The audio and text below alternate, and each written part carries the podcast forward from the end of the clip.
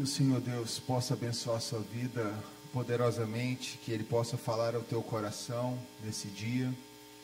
E vamos dar continuidade à nossa série de mensagens Quebrando as Correntes. Hoje nós estamos na oitava mensagem dessa série. Se você quiser acompanhá-la e não teve ainda como ouvir todas as mensagens, elas estão na nossa playlist lá no nosso canal no YouTube, tá?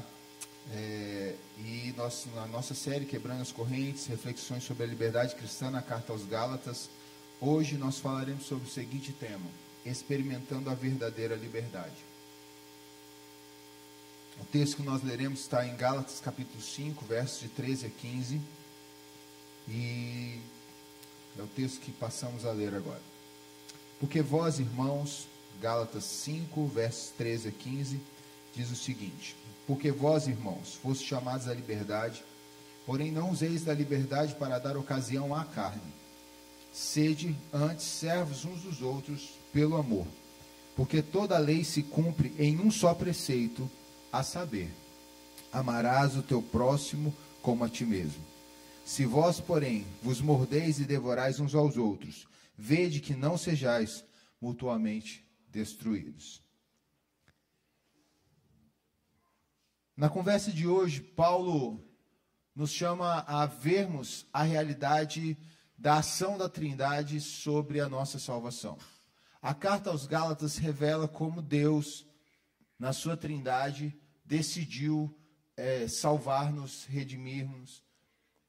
Nesse processo ele fala do Pai que envia o Filho, ele fala do Filho que executa e obedece a ordem do Pai, ele é, vive isso, e ele fala do Espírito que aplica em nós a salvação e aplica em nós essa, a santificação, para que nós possamos voltar a ter um relacionamento com o Pai.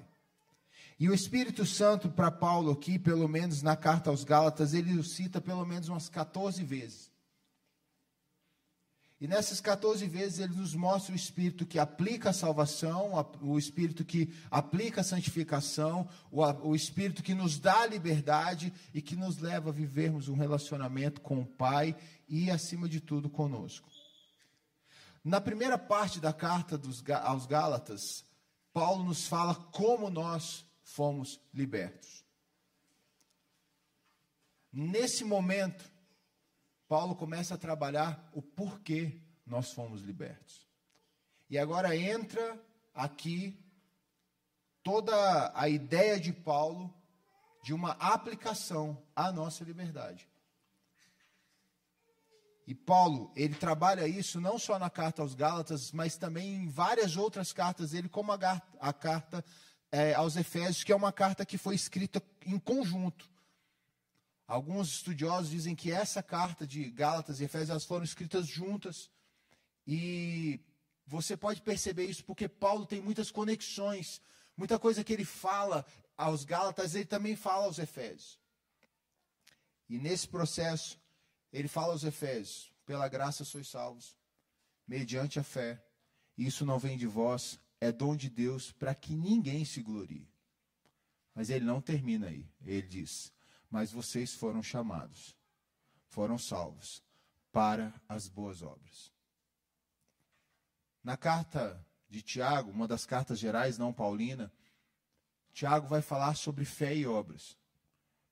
E ele vai dizer que a nossa fé sem obras, ela é morta. Porque a grande expressão da fé é justamente a ideia da ação. A fé nos leva a agir. Assim como tornar-nos livres nos leva também a agir. E hoje, falando sobre experimentar a verdadeira liberdade, nós precisamos entender o que para Paulo, nesses versículos aqui, é a liberdade. E para Paulo, a primeira expressão de liberdade é ter a consciência de que dos nossos ombros, é, é ter a consciência e os ombros leves. Paulo, quando diz, porque vós, irmãos, fostes chamados à liberdade, ele está dizendo, a, a forma como ele constrói esse, essa frase no grego, é algo que esses irmãos é, já experimentaram, é uma liberdade que eles já vivem, que eles já sentiram. E aí nós vimos no capítulo três, Paulo abrindo o seu argumento sobre é, a nossa salvação e sermos livres da lei e salvos pela graça, a partir da consciência de experimentarmos quem Cristo é nas nossas vidas. Paulo volta à questão da experiência, e aqui eu faço novamente lembrar o texto de John Bunyan, do livro Peregrino, quando o cristão, que está na sua jornada para chegar até a cidade celestial, ele para de frente à cruz, e diante da cruz ele tira uma mochila pesada e deixa todos os seus fardos lá. Porque para Paulo, liberdade não é só você... A palavra usada aqui, Eleutéria, como nós já falamos em outras mensagens, ela não é uma palavra que diz só a questão de você estar livre é, de alguém. Mas é você estar livre de tudo aquilo que possa pesar em você. A consciência, as maldades. Aqui é uma liberdade do pecado, é uma liberdade da ação de Satanás na sua vida, é a liberdade da morte que é, você vivia. Então Paulo nos chama a olharmos a liberdade como ter a consciência e os ombros leves. Cristo na cruz venceu nossos três grandes inimigos. O pecado que nos escravizava, a morte que era a nossa sentença e Satanás, que era o grande inimigo das nossas almas. E ao vencer isso, ele nos tira o peso que o pecado trazia à nossa consciência e o poder que o pecado tinha de nos escravizar. Então Paulo nos faz lembrar que liberdade é ter a consciência e os ombros leves. Não fica colocando fardo que Cristo não colocou sobre você. Jesus disse, se o Filho do Homem vos libertar, verdadeiramente sereis livres. E ele convida você a lançar os seus fardos sobre ele, e tomar o fardo dele, o jugo dele. O fardo que é leve e o jugo que é suave. Se você tiver que carregar algum peso, carregue os pesos que Cristo colocar sobre você, e não mais aqueles que o pecado imputava sobre a sua vida. Afinal de contas, a dívida foi paga. E Jesus Cristo disse isso abertamente, quando na cruz ele fala, está consumado. Foi pago. A segunda expressão de liberdade, aqui, que para Paulo, liberdade é poder dizer não ao que nos escraviza, ao que nos escravizava. Liberdade não é você querer fazer tudo o que você quiser. Não é ter a possibilidade de fazer tudo o que quiser. Mas é, em suma, você também poder dizer não àquilo que te escravizava. Com isso, quando Paulo diz, porém, não useis da liberdade para dar ocasião à carne. Paulo coloca a palavra carne aqui, em uma, contrapos... em uma, uma oposição ao Espírito que ele abre no capítulo cinco, nos primeiros versículos. E ele usa isso, trazendo a mensagem de Cristo, de Nicodemos, dizendo, você que é nascido da carne é carne, mas quando você é nascido do Espírito, você é Espírito. Então Cristo olha para Nicodemos e diz, nasça de novo. E o processo para Paulo, queda... É, criação, queda e redenção, está totalmente ligado nessa ideia da antiga aliança, da antiga representatividade em Adão, do primeiro Adão, e a nova criação, que é a segunda representatividade, que é Cristo Jesus, o segundo Adão. O que nos faz levar a nossa mente à mesa do Senhor, quando ele diz, olha, esse é o cálice, feito na nova aliança, da nova aliança, no meu sangue. A partir dali, Paulo vai falar sobre a neogênese, a nova criação, onde nós fomos criados não pela carne, porque não somos mais representados por, pelo primeiro Adão, porque Paulo fala isso em Romanos, o primeiro Adão traz o pecado, mas o segundo Adão traz vida. E é nele que nós somos representados. É a ele que Deus vê, quando aplicou a sua ira sobre Cristo na cruz. Quando Deus nos olha, Ele vê Cristo Jesus em nós. E é dentro desta ideia que Paulo diz, olha, liberdade é você dizer agora para a sua carne, dizer, eu não quero mais isso. Porque antes você não tinha essa opção de falar. Porque se aplicarmos a teologia paulina em que ele diz que nós fomos desligados da graça de Deus, em que nós morremos, nós tornamos mortos dos nossos delitos e pecados. Eu não conheço um morto que fala. Eu não conheço um morto que tem vontade. Depois que o cara, depois que você morrer, queridão, você não vai escolher, você pode até deixar um testamento, dizendo, olha, eu quero terno tal, eu quero tais coisas assim, eu quero um caixão dessa forma, eu quero ser cremado. Mas se a sua família fala assim, não, a gente não quer nada disso para ele, não. Faz o jeito que a gente quer. Põe ele numa sacola e joga aí num buraco. Você tem como optar? Você tem como dizer que, não, ó, não vai dizer isso. Assim éramos nós em relação ao pecado antes de Cristo. Assim éramos nós antes que a cruz de Cristo tivesse marcado a nossa história e o caminhão da graça tivesse nos atropelado. Nós éramos mortos nos nossos delitos e pecados. E era impossível um morto expressar qualquer vontade. O que Paulo nos diz é que quando o Espírito de Deus sopra em nós e aplica em nós a salvação em Cristo Jesus, nós passamos a ter a autoridade de dizermos ao pecado, não, eu não quero mais você, não, eu não vou fazer mais isso. E você entra, então, numa luta entre o desejar e o aplicar. E aí Martinho Lutero vai dar uma, uma ilustração muito clara sobre isso. Você não pode impedir que um pombo suje o seu ombro com as suas fezes, com as fezes dele. Mas você pode impedir que os pombos façam ninho na sua cabeça. Essa é a nossa luta entre a carne e o espírito. Às vezes, sem, é, você não consegue mesmo que ele suje a sua roupa. Mas entre ele sujar a sua roupa e fazer um ninho na sua mente, na sua cabeça, você consegue trabalhar isso. Porque a cruz de Cristo te deu liberdade para dizer não. Nunca mais os pombos do pecado farão ninho na sua cabeça, a não ser que você volte a viver por obras e não pela graça.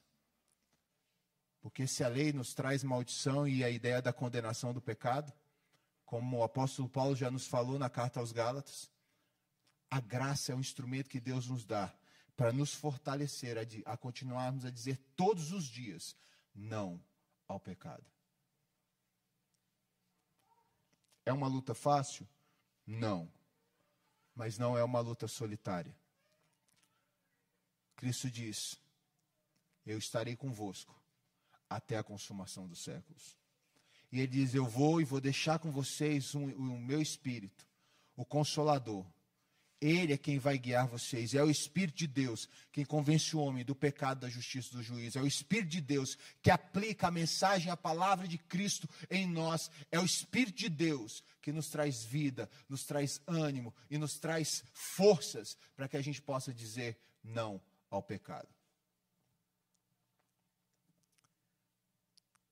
Para Paulo, a terceira expressão do que é liberdade, para que a gente experimente essa verdadeira liberdade que só o Espírito nos dá, ele diz o seguinte, liberdade é poder agir com equilíbrio.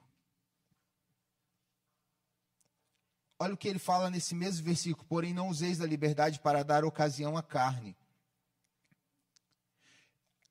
Há uma, há uma, há uma tendência nos nossos corações de, de vivermos é, a liberdade, ou o pensamento de liberdade, dentro de, uma, de um conceito de licenciosidade, ou seja, nós somos livres para poder fazer tudo, tudo, tudo, tudo. E aí nesse processo de ah, vivermos essa ideia de liberdade, se nós não centrarmos a nossa liberdade em Cristo, nós vamos a cair, a acabar caindo na libertinagem. E só o Evangelho traz para mim e para você a ideia de um equilíbrio emocional, um equilíbrio relacional, um equilíbrio espiritual, em que nós vemos pela razão e não pelas nossas paixões, em que nós somos chamados a vivermos segundo a nossa mente, a nossa mente não mais esta, mas aquele que é o nosso cabeça, a nossa mente, Cristo Jesus. Por isso que Paulo diz que o nosso culto ele é racional, onde nós apresentamos nossos corpos como sacrifício vivo, santo e agradável a Deus. Onde as nossas emoções e as nossas razões, elas não estão dicotomizadas, elas vivem dentro do mesmo é, contexto, porque elas, elas são movidas pelo mesmo Espírito. E nós temos uma mesma mente. E aí a ideia aqui para Paulo é que esses irmãos, ele vai falar lá na frente o porquê nós somos salvos. Porque nós somos libertos. Agora ele abre esse capítulo, porque a partir do capítulo cinco, ele vai começar a, a revelar as práticas que essa liberdade nos chama a ter. E ele vai falar sobre as, as ações da carne e ele vai falar sobre o fruto do Espírito. E nesse processo, Paulo diz, olha, cuidado para vocês não confundirem liberdade com libertinagem. Como eu, com licenciosidade, como eu e você podemos ver isso a partir das lentes do Evangelho. A partir das lentes de Cristo. E só Cristo pode nos trazer esse equilíbrio. É só a palavra que pode nos trazer esse equilíbrio. É só a aplicação do evangelho genuíno que pode nos trazer a uma visão equilibrada de mundo. Não ideológica, não apaixonada, patológica, mas equilibrada. Em que nós vamos saber que liberdade também é ação. Liberdade não é um conceito de conversa de boteco, de conversa de churrasco de amigo. Liberdade é poder agir com amor verdadeiro. O apóstolo Paulo nos chama, na continuidade desse versículo, dizendo, sede antes, servos uns dos outros pelo amor. Ele usa a expressão servo aqui, douleia, que é aquele que se põe na condição de um escravo novamente. Mas espera aí, pastor. O Senhor não tem dito para nós que nós fomos libertos? Que nós somos livres agora? Sim, mas nós fomos livres para podermos aprender a servir por amor. Porque a expressão amor que ele usa aqui é a expressão H P.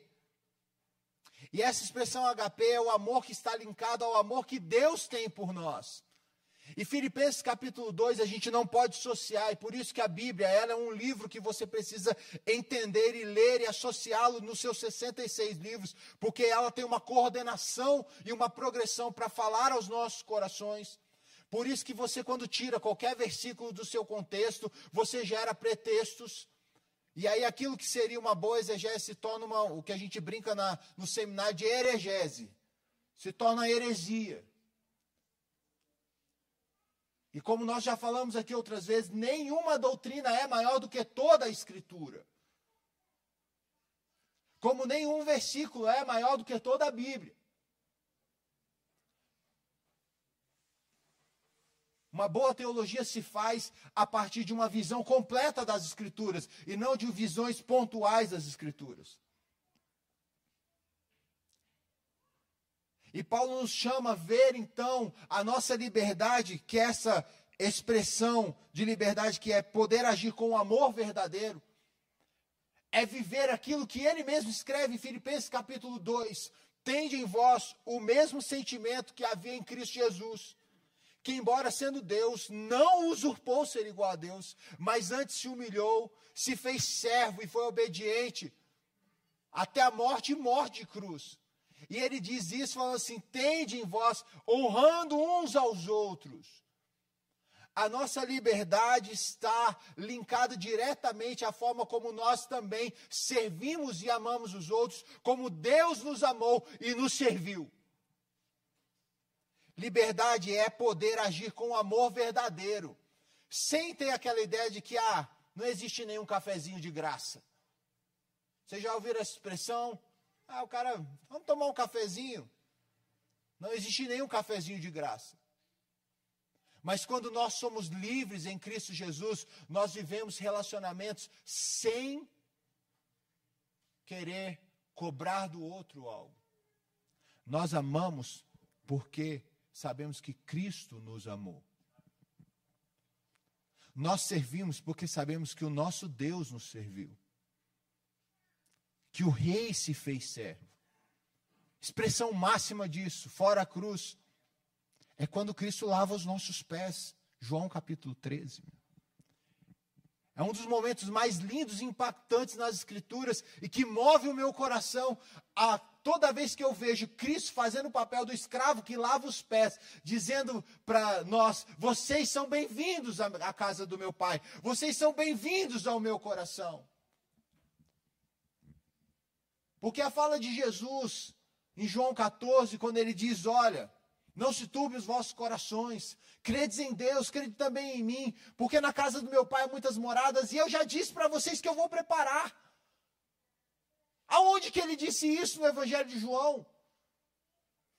Abertamente, aonde ele falou isso? Em João treze, quando ele lava os nossos pés, quando ele faz o papel, não do dono da casa, mas do servo da casa, que é enviado pelo dono, para lavar os pés daquele que está entrando na sua casa, dizendo, você é bem-vindo à minha mesa, você é bem-vindo à minha casa, você é bem-vindo à minha família. Paulo nos ensina que a expressão de liberdade, se você quer experimentar a verdadeira liberdade, você vai viver uma liberdade que pode amar, servir com amor verdadeiro. Porque como mortos, como zumbis, nós não expressamos amor. Nós vemos relacionamentos com segundas, terceiras, quartas e quintas intenções. Mas em Cristo Jesus nós aprendemos a viver livres e a amarmos como Deus nos ama. Mesmo quando nós somos decepcionados. Mesmo quando nós somos agredidos. Mesmo quando nós somos perseguidos, ultrajados, nós ainda assim amamos uns aos outros, porque nós amamos como Deus nos amou. Cristo diz, ainda em João treze, novo mandamento vos dou, que ameis uns aos outros como eu vos amei. A segunda expressão que Paulo nos traz aqui é que liberdade é vivermos como engrenagens. Paulo vai falar isso brilhantemente, a questão de vivermos como corpo, que nós somos um corpo, membros uns dos outros. No versículo quinze, ele fala que, se vós, porém, vos mordeis e devorais uns aos outros, vede que não sejais mutuamente destruídos. Sim, peraí. Para a gente aqui, quando a gente lê, a gente não tá, pode não, não pegar emoção, mas pro, pro Gálata que ouviu, que leu isso aqui, que ouviu alguém lendo isso aqui, ele vê a construção das palavras que Paulo usa, e Paulo usa essas construções de vós mordeis e devorais, como se ele estivesse falando a uma alcateia.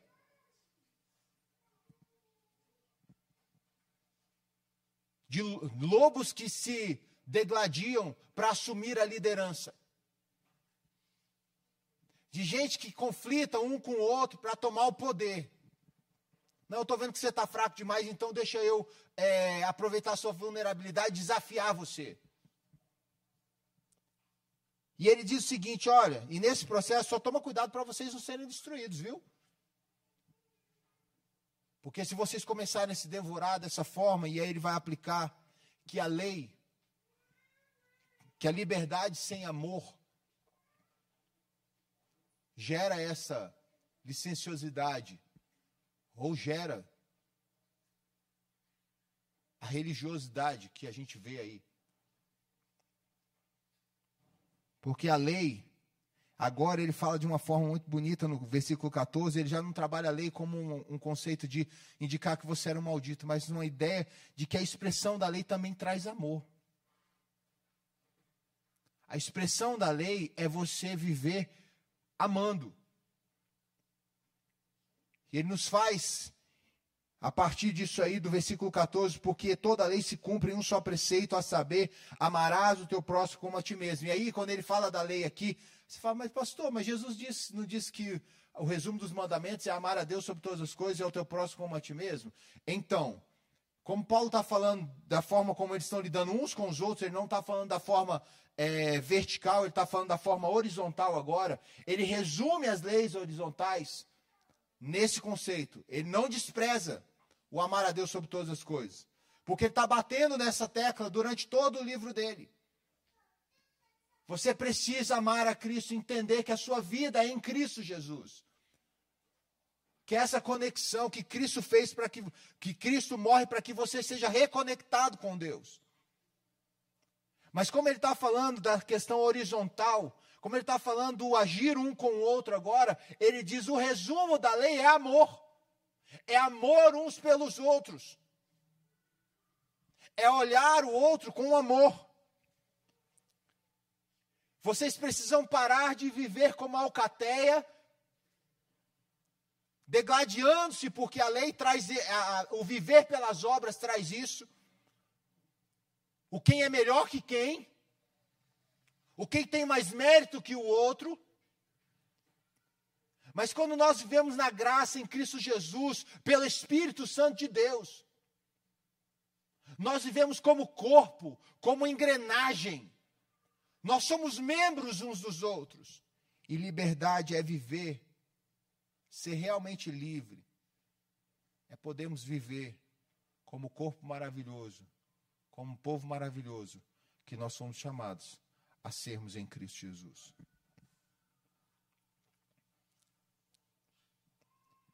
Para experimentar a verdadeira liberdade, tenha consciência e os ombros leves por meio da cruz de Cristo. Saiba que é poder dizer não ao que te escravizava. Nunca mais os pombos farão ninhos nas suas cabeças. Expressão de liberdade é poder agir com equilíbrio, é não viver pelas nossas paixões, pelas nossas libertinagens, licenciosidades ou religiosidades, inclusive.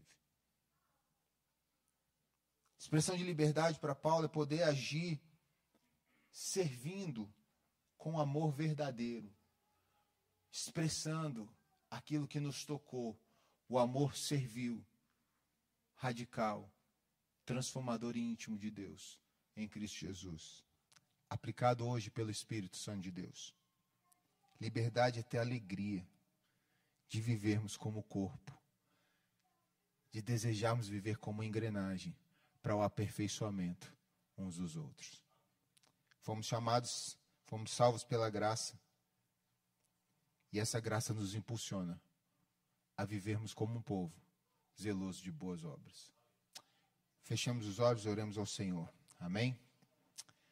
Santo Deus, nós te louvamos por esta manhã bendita, por esse tempo bendito e por tua graça que nos alcançou. Pedimos que o Senhor mova o nosso coração por meio de Cristo, para que possamos aprender a amar como o Senhor ama. Aplicar esse amor, ó Deus, porque o Senhor nos deu liberdade agora. E essa liberdade nos impulsiona a servirmos uns aos outros, a nos entregarmos uns pelos outros, porque antes nós não poderíamos fazer isso. O egoísmo, o pecado que nos fazia egoístas e em si mesmados, não nos deixava ver o outro como alvo da tua graça e do teu amor, como hoje nós somos, como hoje nós vemos, ó Deus.